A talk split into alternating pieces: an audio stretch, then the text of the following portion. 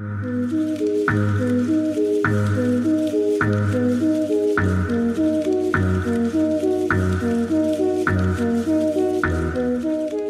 σας, είμαι η Λουίζα Αρκουμανέα και είμαι κριτικός θεάτρου. Το podcast αυτό είναι το πρώτο από μία σειρά με γενικότερο τίτλο «Αρχαίο δράμα Explained» και θα επιχειρεί, μέσα από μία σύγχρονη οπτική, τη θεωρητική ανάλυση της τραγωδίας που παρουσιάζεται κάθε εβδομάδα στο Αρχαίο Θέατρο της Επιδαύρου. Σήμερα θα ασχοληθούμε με την άλκιστη του Ευρυπίδη.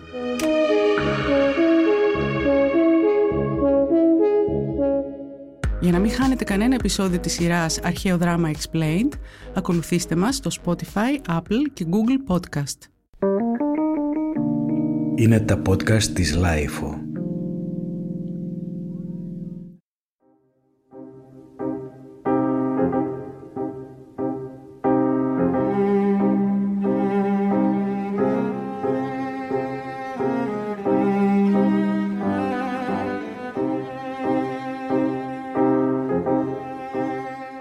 Της άλκης Τι μπορούμε να πούμε για τον έρωτα της άλκης Τι μπορούμε να πούμε για αυτή τη γυναίκα που πέθανε στη θέση του άντρα της και ύστερα επέστρεψε από τους νεκρούς για να στοιχιώσει τη φαντασία μας; Για όσους γνωρίζουν την ιστορία της, το όνομα της άλκης της είναι συνώνυμο με την έννοια της θυσίας. Θυσιάζομαι για αυτόν που αγαπώ. Σε τέτοιο σημείο τον αγαπώ, ώστε του προσφέρω την ίδια μου τη ζωή. Ό,τι πιο πολύτιμο έχω, του το προσφέρω. Για τον Πλάτωνα, η περίπτωση της άλκης της αποτελεί περίτρανη απόδειξη του θάρρους με το οποίο εμπνέει ο έρωτας τους ανθρώπους και κάνει ακόμη και τους θεούς να μας θαυμάζουν. Εντυπωσιασμένοι από τη γενναιότητα της νεαρής γυναίκας, οι θεοί έδωσαν την άδεια να ανοίξουν οι πύλες του Άδη και να επιστρέψει η ψυχή της ανάμεσα στους ζωντανούς. Και αυτό είναι ένα έπαθλο, λέει ο Πλάτων στο συμπόσιο, που οι θεοί έχουν δώσει σε πολύ λίγους. Ακούγεται άκρος ρομαντικό, έτσι δεν είναι; Όχι ακριβώς. Ο δαιμόνιος Ευρυπίδης τα τυλίγει όλα με το μανδύα της αμφισημίας, του διφορούμενου, του ενηγματικού. Γύρω από τη θυσία της άλκης της εγείρεται πλήθος ερωτημάτων.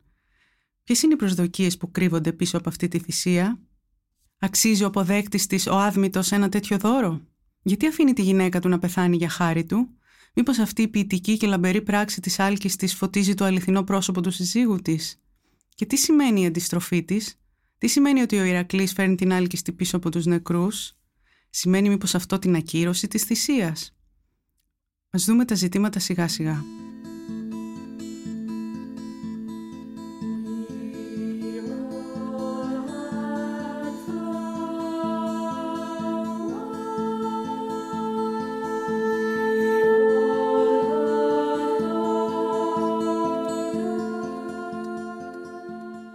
Στην άλκιστη, ο θάνατος προτίθεται να εγκαταλείψει τις διεκδικήσεις του επάνω στη ζωή του βασιλιά Άδμητου, υπό την προπόθεση ότι κάποιος άλλος θα δεχτεί να πεθάνει στη θέση του. Ενώ οι ηλικιωμένοι γονείς του αρνούνται κατηγορηματικά να κάνουν κάτι τόσο ακραίο, η μόνη που δέχεται να τον σώσει είναι η σύζυγός του η άλκιστη. Λίγο μετά το θάνατό της, ο Ηρακλής επισκέπτεται το παλάτι, που βρίσκεται βυθισμένο στο πένθος. Όταν ένας υπηρέτης του αποκαλύψει την αλήθεια, σπέβδει στον Άδη, παλεύει με το θάνατο και φέρνει την άλκιστη πίσω. Την παραδίδει στον άδμητο, τυλιγμένη με ένα πέπλο. Εξού και ο ποιητικός χαρακτηρισμός που της αποδίδεται η πεπλοφόρος άλκιστη. Ο άδμητο δεν την αναγνωρίζει λόγω του πέπλου και ο Ηρακλής δεν του αποκαλύπτει την ταυτότητά της. Εκείνη στέκει αμήλυτη, γιατί έτσι ήθιστε να κάνουν όσοι επιστρέφουν από τον Άδη, τρεις μέρες αφωνία. Τελικά, παρόλο που ο Βασιλιάς είχε ορκιστεί να μην βάλει ποτέ άλλη γυναίκα στο παλάτι, δέχεται το δώρο του φίλου του. Το πέπλο αφαιρείται, ο Άδμητο αναρωτιέται μήπως είναι φάντασμα. Όχι, επιμένει ο Ηρακλή, η νεκρή επέστρεψε. Εκείνη δεν λέει τίποτα. Ο Άδμητο δηλώνει περιχαρής και το έργο τελειώνει. Μπορούμε να συμφωνήσουμε ότι από τη στιγμή που η νεκρή ανασταίνεται και το ζεύγος επανενώνεται, η άλκηση του Ευρυπίδη δεν είναι μια τραγωδία. Σωστά. Ούτε όμως και για κομμωδία μπορούμε να μιλήσουμε, όταν ολόκληρο το πρώτο μέρος του κειμένου κυριαρχείται από το σπαρακτικό μονόλογο μιας γυναίκας που αποχαιρετά το φως, τη ζωή, τον ηφικό της κρεβάτι και τα παιδιά της για να ξεκινήσει την κάθοδο στον Άδη. Βλέπω τη βάρκα με τα δύο κουπιά. Τη βλέπω μες στη μαύρη λίμνη και τον περαματάρι των νεκρών, το χάροντα, που το κοντάρι του βαστώντας μου φωνάζει. «Τι αργείς, έχεις αργήσει, εσύ μαργοπορείς». Σας διαβάζω από τη μετάφραση του Τάσου Ρούσου, εκδόσεις Κάκτος. Με παίρνει, με τραβά, με σέρνει, δεν βλέπεις, στην αυλή των πεθαμένων, κοιτώντας με, με μάτια στραφτερά κάτω από τα μαύρα φρύδια. Άσε με, τι θα κάνεις, άσε με. Τι δρόμο παίρνω η δύστιχη, νύχτα στα μάτια μου σκοτάδι απλώνει. Η ετοιμοθάνατη άλκιστη, και εδώ έχουμε το μοναδικό φυσικό θάνατο επισκηνή σε όλο το σωζόμενο αρχαιολινικό δράμα, αναγνωρίζει ότι η πράξη της θα της χαρίσει κλέο, δόξα, και αυτό τη γοητεύει, όμως την ενδιαφέρει περισσότερο να αποδοθεί το κλέος αυτό στον σύζυγο και στα παιδιά της. Με πολύ λογικά επιχειρήματα εξηγεί ότι επέλεξε να πεθάνει παρά να ζήσει ως χείρα του άδμητου, επειδή θεώρησε ότι, δεδομένων των συνθήκων, ο θάνατός της θα υπηρετούσε καλύτερα αυτό στο οποίο είχε αφιερώσει τη ζωή της, τον γάμο της σε τούτο τον οίκο. Σύζυγος, παιδιά, οίκος και γάμος συνθέτουν ένα ιδεώδες, το οποίο θα διασωθεί με τη θυσία της. Το μόνο που ζητάει ως αντάλλαγμα είναι να μην πάρει άλλη γυναίκα ο άδμητος, να μην αντικατασταθεί, να παραμείνει μοναδική.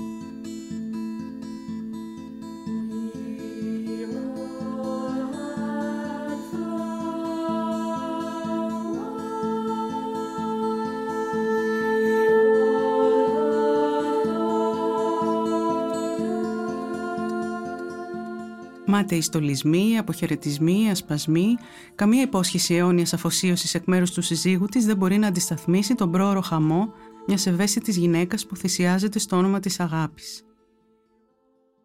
Σε ολόκληρο το έργο αυτή είναι η μοναδική σκηνή μιας όπερα σέρια. Όλες οι άλλες αποδίδονται στον τόνο μιας όπερα μπούφα, γράφει ο Γιάν Κότ στη συγκλονιστική θεοφαγία του και θα δούμε πράγματι πώς μεταστρέφεται το κλίμα σε τέτοιο βαθμό ώστε να μοιάζει πως ο θάνατος της γυναίκας αυτής κόβει το έργο σχεδόν κυριολεκτικά στα δύο. Σε να μην αντέχει το ίδιο το κείμενο το βάρος της απολειάς της, σαν όλα να χάνουν το νόημά τους και να γίνονται ξαφνικά γελία.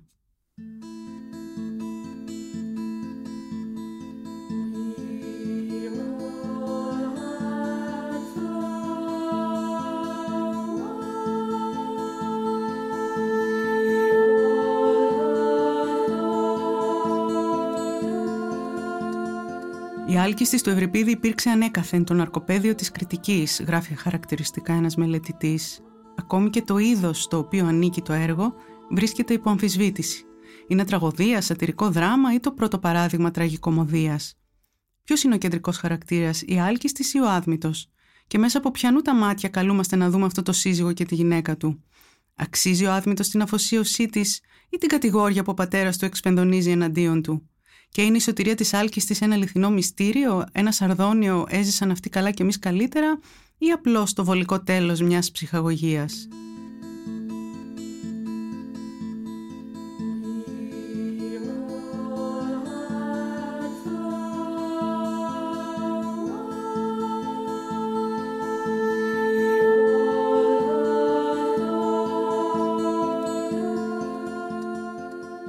Αποχώρηση της άλκης της για τον άλλο κόσμο σηματοδοτεί το κλείσιμο του πρώτου μέρους. Μαζί της στερεύει ο λυρισμός. Βυθιζόμαστε στο πένθος. Ο άδμητος διατάζει τους πολίτες της Θεσσαλίας να κόψουν τα μαλλιά τους και να πάυσουν τις μουσικές. Όμως η άφηξη του Ηρακλή τα αλλάζει όλα. Περιέργως, η ανάγκη του βασιλιά να φανεί φιλόξενος αναδύεται σημαντικότερη από την ανάγκη του να θρυνήσει την νεκρή. Όταν ο χορός το ρωτάει, Τι κάνεις, Άθμητε, δέχεσαι ξένους με τέτοια δυστυχία, μα είναι τρέλα. Εκείνος δικαιολογείται λέγοντας: θα με πενούσες πιο πολύ αν τον ξένο τον έδιωχνα από το σπίτι και την πόλη; Αμάθητο είναι το σπίτι μου να διώχνει ξένους και να τους προσβάλλει. Ταυτόχρονα τον επισκέπτεται ο πατέρας του ο Φέρης. Θυμάμαι στην παράσταση της Κατερίνας Ευαγγελάτου, τον Φέρη τον είχε υποδηθεί ο Γιάννης Φέρτης και ήταν εξαιρετικός. Ο οποίος εξαπολύει βαρύτατε κατηγορίες εναντίον του, τον αποκαλεί δειλό, δειλό και άνανδρο που επέτρεψε στη γυναίκα του να πεθάνει στη θέση του. Όχι απλά δειλό, τον αποκαλεί μάλιστα φωνιά. Παντρέψου εσύ πολλές, πολλές να έχεις να θάβεις, είναι η πιο καυστική ατάκα του πατέρα προς το γιο. Οι κατηγορίες του Φέρι δεν είναι φυσικά βάσιμε. Αυτές οι σκέψεις που τις διατυπώνει τόσο σκληρά τριβελίζουν το μυαλό όλων μας. Κάτι δεν πάει καλά με τον άδμητο, που αφήνει μια αθώα να πληρώσει το τίμημα της δικής του ασέβειας Σημειώνω εδώ ότι ο Άδμητος τιμωρείται, σύμφωνα με το μύθο, επειδή ξέχασε να κάνει τις πρέπουσες θυσίες στην άρτη με την ημέρα του γάμου του. Ο Απόλλων, που του χρωστούσε χάρη, παρενέβη και του έδωσε την εναλλακτική να πεθάνει κάποιος άλλος στη θέση του. Μήπως η άλκη είναι απλώς ανόητη; Πώς μπορεί κανείς να πεθάνει για τούτο τον Άδμητο, που την κάνει με ελαφρά πηδηματάκια όταν σκουραίνουν τα πράγματα; Όχι. Κάτι άλλο συμβαίνει, πιο πολύπλοκο. Η αφοσιωμένη άλκη είναι ηρωίδα τραγωδίας, όμω ο θρασίδηλο άντρας της αγγίζει τα όρια του τραγέλαφου. Ιδού το τραγικό παράδοξο. Αχ, λέει ο Ηρακλή, δεν μου το λέγατε ότι πέθανε η Βασίλισσα, και εγώ καθόμουν και γλένταγα και μεθοκοπούσα τόσες μέρες. Εν τω μεταξύ, όλοι γύρω του τριγυρνάνε με κομμένα μαλλιά, μαύρα ρούχα και μαύρους κύκλους από το κλάμα. Κατά τα άλλα, ο Ηρακλή δεν κατάλαβε ότι συνέβαινε κάτι σοβαρό. Πώς να το ερμηνεύσουμε αυτό; Μόνος φιγούρα δανεισμένη από το σατρικό δράμα μπορεί να τον δει κανείς. Γιατί πράγματι αυτό είναι. Φιγούρα που διαχέει κάτι από την κροτέσκα άβρα της σε ολόκληρο το κείμενο της άλκης της. Αυτή η κομική κατάσταση ενέχει κάτι τρομακτικό, γράφει ο Κότ. Είναι ακριβώς η στιγμή που πεθαίνει το γέλιο. Ίσως έχουν στρεβλώσει όλα τόσο πολύ που ούτε μια τραγωδία δεν μπορεί να μείνει όρθια στα πόδια της και συνεπεί στον εαυτό της. Ανέστητος ή όχι, ο Ηρακλής πάντως κάνει ένα καλό. Παλεύει με τον θάνατο, μπορεί να του λείπει ευφυΐα αλλά όχι σωματική ρόμη και φέρνει πίσω μαζί του τη φρεσκοπεθαμένη άλκιστη. Την παραδίδει στον άδμητο.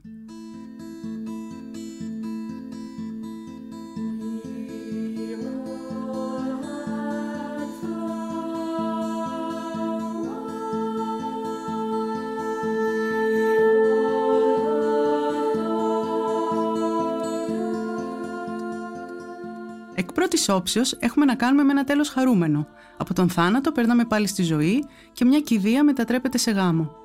Τι πιο ευχάριστο από το να νικήσουμε το θάνατο; Προσέξτε όμως εδώ, υπάρχει ένα πολύ κρίσιμο σημείο, η ερμηνεία του οποίου θα καθορίσει τα πάντα. Όλη την οπτική του σκηνοθέτη και του θεατή.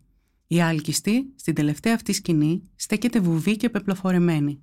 Δεν μαθαίνουμε ποτέ τι σκέφτεται ή πώς νιώθει για την ακύρωση της θυσίας της. Παραμένει ένα σώμα χωρίς φωνή, ένα σώμα που ανταλλάσσεται μεταξύ δύο ανδρών και αυτό έχει προκαλέσει παραδοσιακά την μήνυ της φεμινιστικής κριτικής.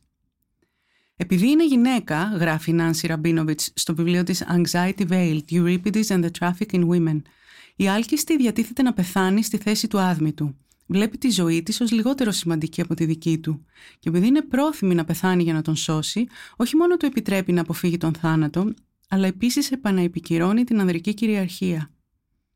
Μέσα από την πλοκή της θυσίας, ο Ευρυπίδης καθησυχάζει τόσο τον φόβο του άδμητου για το θάνατο, όσο και έναν άλλο αρσενικό φόβο, αυτόν της ενδυνάμει κεντρικής και υπερβολικής σεξουαλικότητας της συζύγου. Φόβο τον οποίο στον αρχαιολινικό πολιτισμό ενσερακώνει κατεξοχήν η ωραία Ελένη, αλλά και η Κλητεμνίστρα και η Μύδια. Σε πρώτο επίπεδο, η άλκιστη μοιάζει να επιτρέπει στον άδμητο να αποφύγει το φόβο του θανάτου. Έτσι, αποφασίζει να ταυτιστεί απόλυτα με τον Νίκο του, παρόλο που στην αρχαιολινική κουλτούρα η σύζυγος είναι μια ξένη στο σπίτι του ανδρός της. Δεν έχουν το ίδιο αίμα το ανδρόγυνο. Η Άλκιστη, λοιπόν, δοξάζεται ως η καλύτερη των γυναικών, όχι μόνο από τον άντρα της, αλλά και από τον χορό των πολιτών. Είναι επειδή έκανε αυτή την επιλογή που την εκθιάζουν τόσο. Έτσι, το κείμενο εγγράφει επάνω της ένα φετιχιστικό εγκόμιο που προάγει το ιδεώδες. Και το ιδεώδες αυτό υπαγορεύει ότι η καλή σύζυγος βάζει τη ζωή του συζύγου της πάνω από τη δική της. Αυτό μας το ιδεώδες τίθεται υπό αμφισβήτηση στο τέλος και θα δούμε πώς.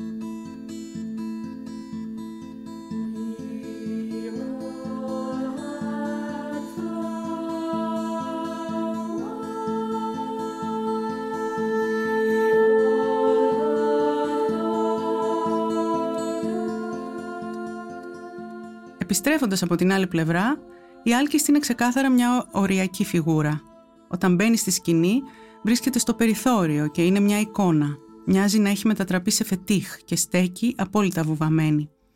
Ο Ηρακλής της πρόχνει προς το μέρος του άθμητου. Ο διάλογος πάει κάπως έτσι. Ηρακλής. Τόλμα να απλώσεις χέρι να την πιάσεις. Άδμητος. Ορίστε, σαν να σφάζω τη γοργόνα.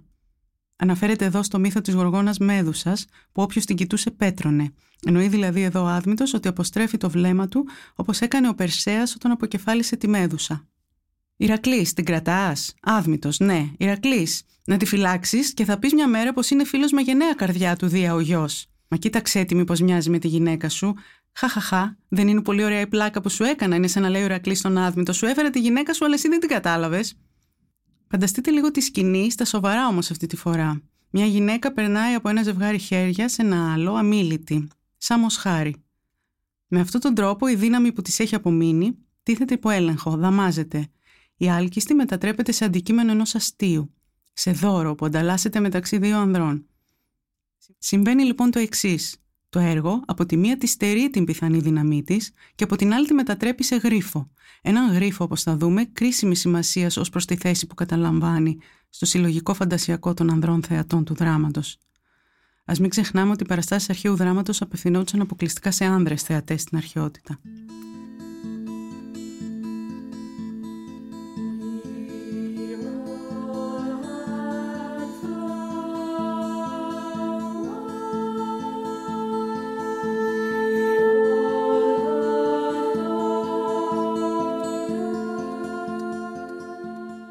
Τον κόδωνα του κινδύνου οι φεμινίστρες και καλά κάνουν, επισημένοντας ότι χρειάζεται μεγάλη προσοχή στο πώς ερμηνεύεται η στάση του άδμητου, η αγωνία που εκφράζει, ποια είναι η βαθύτερη ρίζα αυτής της αγωνίας, αλλά και πώς ερμηνεύεται η θέση της άλκης η μυστηριώδη σιωπή της.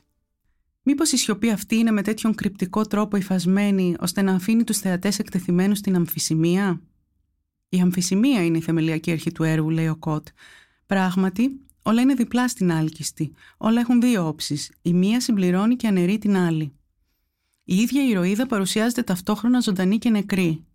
Ζωντανή την πεις ή νεκρή το ίδιο, λέει η πυρέτρια στο χορό στην αρχή του έργου. Και πώς μπορεί να ζει ένας πεθαμένος, ρωτάει ο χορός. Ανατριχιαστικό ερώτημα. Ο άδμητος τρομάζει όταν πιάνει το χέρι της μυστηριώδους γυναίκας.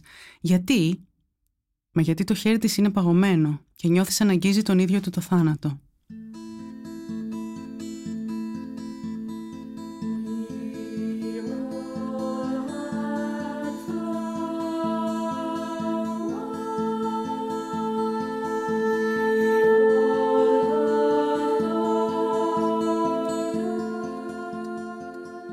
Όπως όλα, αμφίσιμη λοιπόν είναι και η σιωπή της άλκης της. Το φαινομενικά ευτυχές τέλος είναι ειρωνικό και διφορούμενο. Το θαύμα έγινε και δεν έγινε, λέει ο Βεράλ. Η Άλκηστη έχει και δεν έχει ξανάρθει. Η ωραία άγνωστη είναι και δεν είναι η Άλκηστη. Μπορούμε ίσως να το διατυπώσουμε και κάπως αλλιώς. Ο Άδμητος τρομάζει, επειδή ανασηκώνοντας το πέπλο, κοιτάζει για πρώτη φορά την αλήθεια. Το απωθημένο επιστρέφει με τη μορφή πετρωμένων προσώπων, όπως το Δον Ζουάν. Ο Άδμητος αντικρίζει την Άλκηστη σε όλο το σκοτεινό και ψυχρό μεγαλείο της. Βλέπει μια γυναίκα που πέρασε στην άλλη όχθη και πέστρεψε έχοντας συνειδητοποιήσει τη θέση της σε τούτο τον γάμο. Τον γάμο που υπερασπίστηκε με τη ζωή της και που τώρα φαντάζει κούφιος, άδειος, αποστεγνωμένος από νόημα.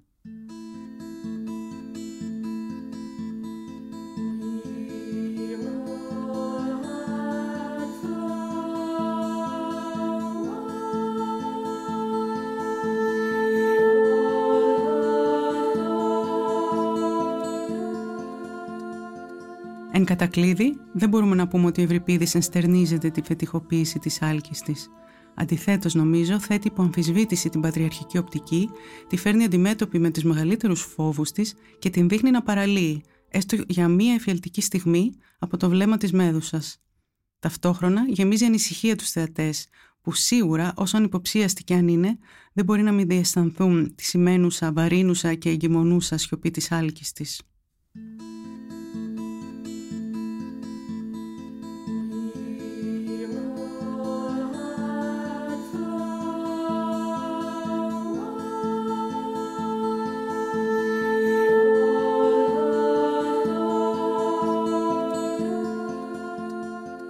Ο θάνατος, γράφει ο Ζιλ Ντελέζ, το δίχως θεμέλιο το οποίο φέρει ο αέρος, το ανασυρθέν στην επιφάνεια, είναι ουσιοδός σιωπηρός, πρωτίστως αδυσόπιτος. Ο αέρος και ο θάνατος, οι δύο σημαντικότερες ενορμήσεις μας κατά τον Φρόιντ, είναι άρρηκτα συνδεδεμένες. Μέσα στον έρωτα βιώνουμε ήδη την αγωνία του θανάτου, που ενεργοποιείται από τη διάσταση του χρόνου. Ω πότε είναι το ερώτημα, και το μέχρι να μας χωρίσει ο θάνατος είναι η απάντηση, την οποία κανενός μας το συνείδητο δεν έχει την αφέλεια να πιστέψει. Δεν μπορούμε λοιπόν να δώσουμε στον άλλον παρά λίγο χρόνο, όχι όμως την αθανασία, γράφει Φραζουάς Νταστούρ στη μελέτη της με τίτλο «Θάνατος δοκίμιο για το πεπερασμένο». Έτσι ώστε, συνεχίζει, ακόμη και στην περίπτωση της θυσίας από έρωτα, να μην πρόκειται κατ' ουσίαν για το θάνατο του άλλου, αλλά για την ανεπανόρθωτη απώλεια που θα συνιστούσε ο θάνατός του για μας. Και εμείς προτιμάμε να μην επιβιώσουμε του θανάτου αυτού. Αν κανένας δεν μπορεί να απαλλάξει κανέναν από το θάνατό του και αν κανένας δεν μπορεί με τη στενή έννοια να πεθάνει για τον άλλον, αυτό συνεπάγεται επομένως ότι το αποθνίσκιν δεν είναι μόνο εξωτερικός προσδιορισμός της ύπαρξης, αλλά αντιθέτως βασική ιδιότητά του.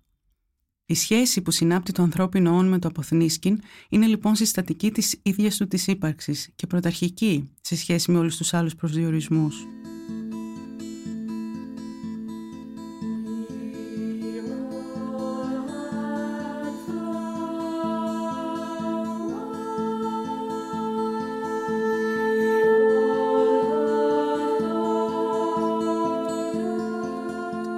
Θα κλείσω το σημερινό podcast με μια σκηνή από την πιο συγκινητική άλκηστη που έχω δει και που με είχε στοιχειώσει για χρόνια.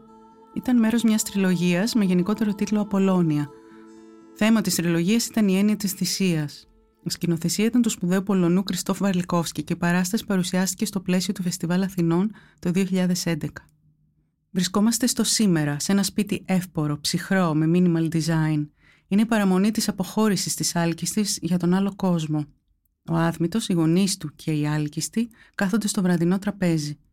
Είναι προφανώς ένα αποχαιρετιστήριο δείπνο προς τιμήν της. Φοράνε, αν θυμάμαι καλά, όλοι μαύρα, εκτός από την άλκιστη, την υπέροχη Μαγδαλένα Τσιελέτσκα, που φοράει ένα σατέν κομπινεζόν. Ένα λευκό κομπινεζόν που γλύφει το ημίγυμνο σώμα της, ενώ το βράδυ πλησιάζει και εκείνη ετοιμάζεται να συναντήσει το χάρο, γιατί αυτός είναι ο γαμπρός και εκείνη η νύφη του. Είναι πιο όμορφη και ευάλωτη από ποτέ. Η γνώριμη του θανάτου το κάνει αυτό, ενεργοποιεί το μέγιστο της ακτινοβολίας και της επιθυμίας μας. Το δείπνο βρίσκεται σε εξέλιξη και η συζήτηση ουδέποτε αγγίζει αυτό που έχουν όλοι στο μυαλό τους. Σε τακτά χρονικά διαστήματα, η άλκης σηκώνεται, πηγαίνει στο μπάνιο, το οποίο είναι ένα δωμάτιο από πλεξιγκλάς που εξασφαλίζει πλήρη ορατότητα στον θεατή και χτυπάει το κεφάλι της στον τοίχο. Αυτό κάνει, χτυπάει το κεφάλι της στον τοίχο και μετά επιστρέφει στο ανούσιο τραπέζι προς τιμήν της. Δεν χρειάζεται να πει κάτι άλλο, τα έχει πει όλα. Αν και κάποια στιγμή, ανίκανη να συγκρατηθεί, σηκώνεται όρθια και αρχίζει να ερμηνεύει έναν μονόλογο. Και δεν είναι καθόλου αυτό που περιμένουμε. Δεν είναι ένα παράπονο για την αδικία ή ένας θυμός για την αναισθησία των συνθετημόνων. Όχι. Είναι ένας μονόλογος για έναν άνδρα που είχε ερωτευτεί ένα δελφίνι.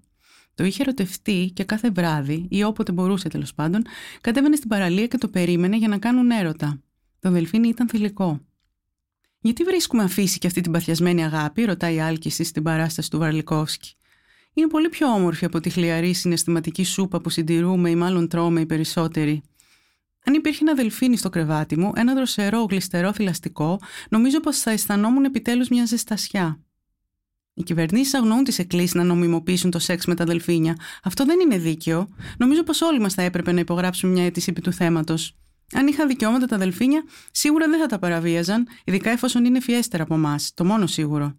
σω εγγενίαζαν έναν δικό τους πολιτισμό, ανώτερο από το δικό μας, και εμείς θα γινόμασταν η απικία τους ή το προτεκτοράτο τους. Νομίζω έτσι το αποκαλούνε.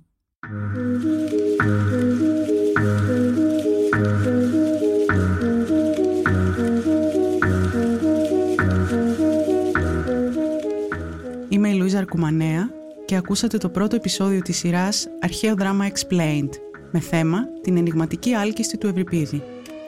Για να μην χάνετε κανένα επεισόδιο, ακολουθήστε μας στο Spotify, Apple και Google Podcast.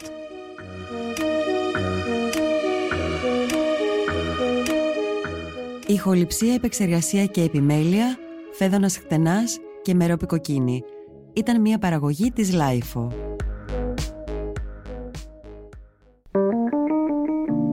Είναι τα podcast της Λάιφο.